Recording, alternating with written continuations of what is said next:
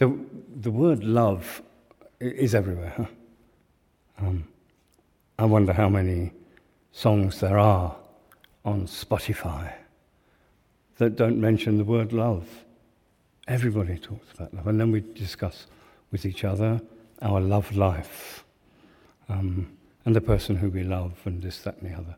So it's a, it's a very common word in our language.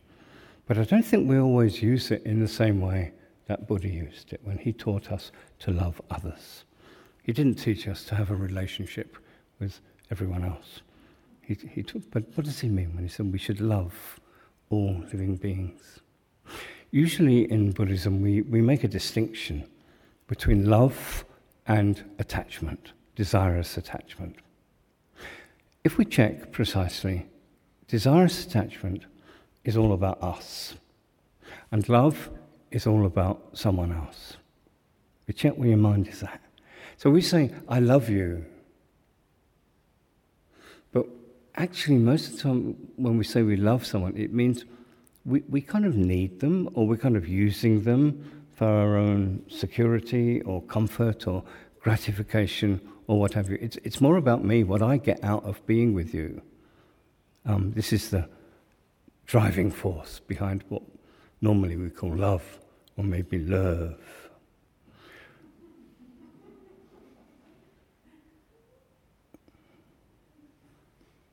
Attachment is when we have desirous attachment, it, it means in, in some way or other we, we feel close, we feel a kind of stickiness that sticks us to that person, or other than a person, doesn't matter. Um, and we exaggerate that person as if that person has some power to give us pleasure, to give us happiness, and so forth, without understanding what happiness is and where it really comes from. We think our happiness depends upon being with this person. Of course, it doesn't, and there is no person. Uh, there is nobody outside of ourselves who can make us happy. We make ourselves happy.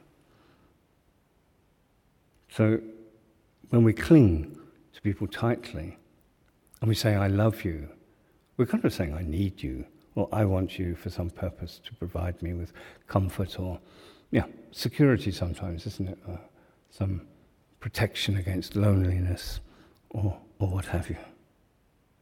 Love, in the sense that Buddha taught, to love somebody, we don't even think about ourselves. To love someone is to wish for them to be well, to wish for them to be happy, to wish for them to be successful. It's all about the other person. If we come into the formula then according to Buddhism, it's not pure love. If, it, if we're just thinking about someone else and we want them to be happy, that's love. There's a big difference. Most of our intimate relationships, if you like, are a mixture of two. We have both of these mental factors at work in our mind. For sure, we have love for our partner or our friend. We want them to be happy. But we also have attachment. We want them because they make me happy, or I think they do. And Geshe says we need to learn, just through our own experience, to identify when love is at work in my mind, when attachment is at work in my mind, and learn to distinguish between the two we get a feeling. They feel completely different, actually. We get a feel, okay, you know, this is not about this other person. This is about me. So I need to be careful. This means atta- desirous attachment, right. No happiness ever comes from desirous attachment. But from love, if we genuinely love someone, only happiness can come. So, very important. First of all, we can read in Geshe's books all about love, all about compassion, and we can learn to look in our own mind and distinguish Ah, this is what love feels like. Ah, nice.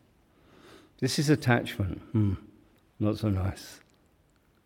And Geshe-la says for our relationships, you know, maybe, of course, right now, maybe we have a mixture of both.